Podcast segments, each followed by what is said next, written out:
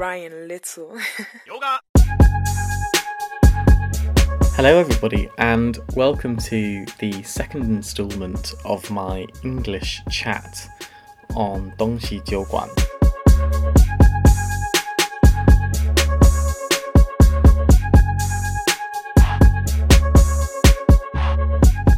Um, it's a pleasure to be back speaking with you, and thank you very much for your responses from the first uh, session I did. I really enjoyed doing it, and I thought I'd come back.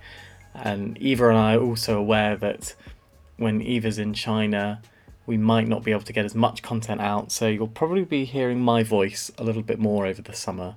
Um, so if I will, you know, I'll be going through a selection of topics that I've really wanted to dig into. But of course, if you have any ideas, please do let me know. We're really keen to hear what you would like us to talk about, and maybe if you'd like to hear something specific from me, um, or I will just chat and hopefully you will learn something. Um, but if something I say in this episode or next episodes or previous episodes um, sparks your interest, then please do let me know and I will try and do another topic as well. So today I really want to talk about why is Chinese so difficult for English speakers? I think we've talked a lot about the challenges of learning Chinese. We've talked a lot about um, perhaps a declining interest in learning Chinese. And as someone who spent much of their childhood studying Chinese and getting really involved in it, um, I want to really dig into why children and adults alike struggle with learning Chinese. Um, and I think I should probably start by saying that I work in an institution, in a school, where Chinese is proactively encouraged. Um, we have fantastic teachers who deliver an outstanding Chinese curriculum. Um, but yet we still find that English speakers really struggle with the Chinese language. And I think in general, Chinese speakers don't struggle with English as much. Now, I want to sort of dig into the linguistic, societal, um, and environmental factors that possibly lead to that. And this is just my own musings. Um, I haven't done a huge amount of research, but obviously I've, I've had a lot of experience with learning Chinese and meeting people who are learning Chinese um, and comparing that to Chinese speakers who often speak exceptional English, um, and particularly pupils and children in education who in China by the time they're 18, will have a, a very, very good level of English um, compared to your average British child who probably doesn't even know a single word of Mandarin. And if we were to narrow it down to the children who actually learnt Chinese at school, their level is still nowhere near um, the level that I would expect a Chinese speaker to be at in terms of their English. So I think there are some obvious linguistic differences between English and Chinese. The writing system, for starters, makes approaching Chinese characters a real challenge for English speakers. We're used to a very restricted alphabet and therefore um, quite easy gig with spelling. Um, we don't have to worry about radicals, we don't have to worry about stroke order, um, we don't have to worry about ca- characters looking similar. I mean, we do have a lot of words that look similar, um, but in terms of pronunciation, it's immediately obvious how you pronounce a word in English, um, whereas in Chinese it's not immediately obvious. Although obviously there are patterns and ways to work it out and have an educated guess. Um, but that that certainly makes life for English speakers very difficult um, because once you can't write um, I think it makes reading itself very difficult. I was was always taught that the best way to read Chinese is to write it, um, and I think it's absolutely right. If you can write the characters that you're speaking, your reading is going to be at an exceptional level. So getting children to a very high level of reading is difficult, simply because the writing system is is so complex. Um, and then of course there are tones, and um, in in sort of Chinese, the the five tones um, make speaking Chinese a challenge because, well, first of all, we don't have a tonal system in English, and also any mistake or slip up in your tone pronunci- tonal pronunciation can result in the breakdown of meaning. So that concept is quite difficult for English speakers. But actually, I don't think that these are the biggest reasons why Chinese is so difficult. Lots of languages have um, quite high barriers to entry, as it were. Um, if you consider a language slightly more similar to English as German, um, a lot of English people struggle with German um, in terms of its the, the the grammar has very complex grammatical structures and and cases that obviously we learn in Latin but are not present in English. Um, but but still, lots of people, although they linguistically struggle with German, still get to a very high level by the time they're 18 if they've studied it. So, why is it that Chinese presents this challenge? Um, and my sort of argument is that it's not the linguistic differences. And actually, I think what it is is that we have a bit of a lack of high quality Chinese learning resources specifically for children. Um, if I if I look at the Chinese learning resources available for adults, there's a huge amount, um, whether that's in the form of online uh, online dictionaries or online learning platforms.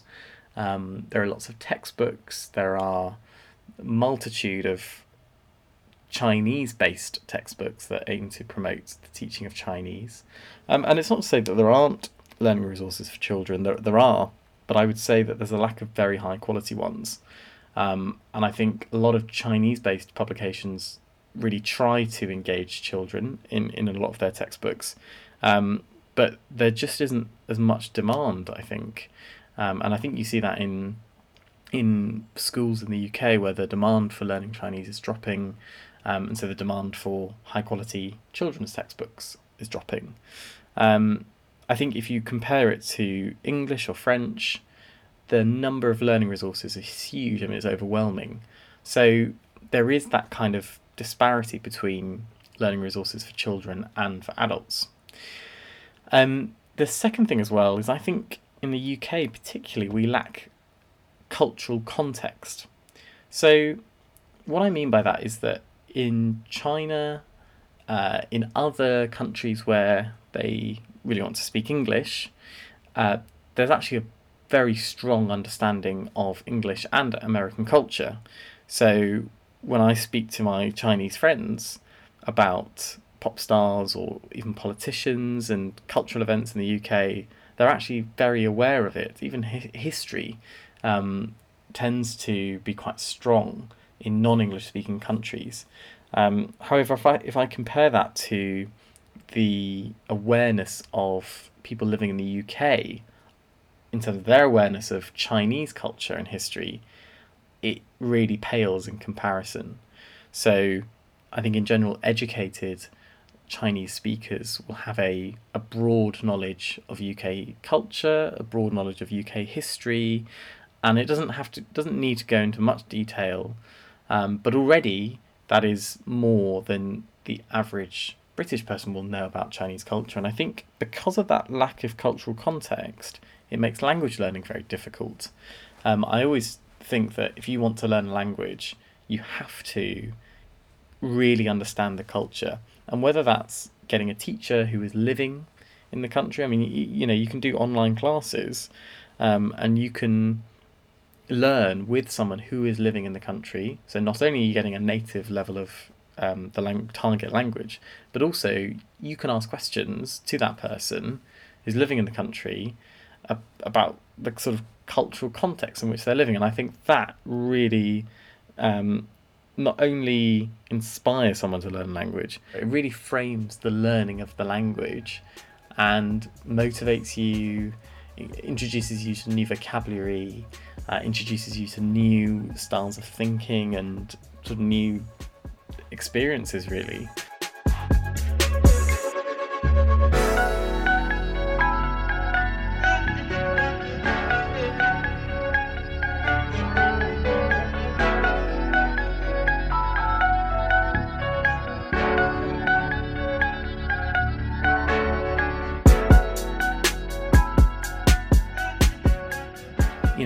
Don't know much about Chinese culture. We don't know much about Chinese history.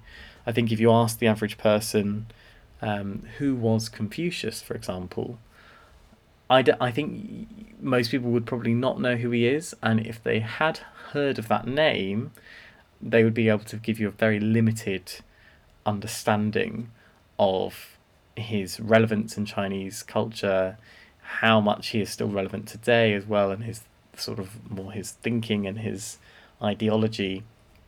Um, and I think beyond Confucius, I mean Sun Tzu and um, Lao Tzu, these sort of names just do not have any cultural relevance in the UK. Um, and that's just you know that's just one actually quite small aspect of Chinese culture. There's so much else, um, and I think m- my sort of impression is that British people feel that they don't need to learn it, or they are sort of just reluctant, um, or perhaps they're just not interested in Chinese culture, and that means that the small group of people who do want to learn Chinese have a big challenge because they have a big information barrier to overcome. There are not great resources on learning Chinese culture. I mean, you know, into even if it's just written in English, it's difficult to get that, and, and really the only way you would do it is if, if by going and studying it at a at an educational institution, whether that be a school, university, some sort of um, adult learning uh, institute. Um, but it's difficult and usually quite expensive to get good quality tuition. So I think that is a, a, a really big factor in preventing those who really want to learn Chinese. This is not to say, though, that people who really want to learn Chinese cannot learn Chinese. I know lots of people who um, didn't have access to Chinese learning resources at school um, and have since gone on. They've gone to university, they're now working, and they've decided to take up Chinese and have got to a really high level. Um, I think my point is that it's not accessible to all, um, and you have to be really, really motivated. Whereas I, my impression is that in in China, in in Japan, in uh, other Southeast Asian countries, getting access to English language resources is very easy. Um, and most people have also heard of the, the main English language TV shows or films. Um, and, and obviously, we're talking about the UK and America here. So there's overwhelming content to learn English. Um, and I think that's something that we lack in the UK, and, and probably is that there's a good market for it. I mean, I know, you know, I, I only know of sort of the resources that I have access to because of the fact that I study Chinese at university. If I didn't study Chinese at university and had only studied at school, I think I wouldn't have that same um, motivation and the same ability to go out and find the resources that I want. And when I, you know, when I talk about resources, I mean not just um, grammar tools or vocabulary tools, but I, I mean websites where you can watch Chinese TV shows or books where um, sites where you can download Chinese books or even classical texts, and actually they're really readily available um, if you want to get into it. But if you didn't know and weren't taught how to look for it, you wouldn't be able to find it. Whereas in China, if I want, you know, if I was trying to learn English, it's immediate where I go. It's it's immediately obvious where I go to find English language resources. So I think that's a really big difference, and and I think it does mean that learning Chinese is so difficult for English speakers because not only have you got a high linguistic barrier to overcome, but you've got this disconnect really between the two cultures where Chinese uh, non-English speaking countries have so much uh, have have a incredible access to English language resources, and we in the UK we we just don't have that um, access uh, to Chinese language resources. The, the the only other thing I would say is as well is um, I think sort of maybe more of a linguistic point is uh, is translation. So there's usually quite poor quality translation from English to Chinese and Chinese to English. As a translator, I think you would I think there's a lot of work out there, but it's still not very well paid. I suppose this is an industry issue. Um, I mean, translators in any language are, you know, it's a struggle to, to get really good pay and, and paid on time and fairly. Um, but actually, the, the technicalities of translating Chinese to English present a lot of challenges. I mean, if you look consider sentence order in English, it's very very different to Chinese, um, and words that have cultural meaning and have huge historical sort of significance, words that cannot be translated, have you have to find a way. Um, whereas if I consider sort of Russian literature, so much of Russian literature has been translated into English, and so we have immediate access to it. Whereas to find Chinese literature that's been translated in English is, is much less common. Um, it's not impossible, and I think there is there's a, there's a growing market for it, um, but it's still not at the level that I would love to see it at. I mean, it would be amazing if I could walk into a, a British bookstore, and the first thing that they're advertising to me is a translation of some classical Chinese text or the most recent novel that's been published in China that's now translated into English. Uh, whereas we get a lot of French novels, uh, Spanish, Russian, German literature translated into English, which is really, really exciting. Um, but I think there's a bigger market uh, for translated books. It's it's an easy win. It's a quick win because you don't have to do a huge amount in terms of extra preparation. Obviously, the art of translation is an art itself, and I'm not dismissing the difficulty of that trade, but certainly the sort of that you don't have to create original content; you just translate. Um, so I, yeah, and I and, and that kind of links to my point of this lack of cultural and historical uh, knowledge that exists in the UK. So those are my musings and thoughts on why Chinese is so difficult for English speakers, but I'd love to hear your thoughts. Why do you think it's so difficult? Perhaps you've tried teaching an English speaker Chinese and you've come up with different uh, barriers, you've come up with different reasons as to why Chinese is so difficult. I'd love to hear them, so do drop a line in the comments if you have any feedback on this. Otherwise, I hope you enjoyed this episode and thank you very much for listening and look forward to doing another one soon.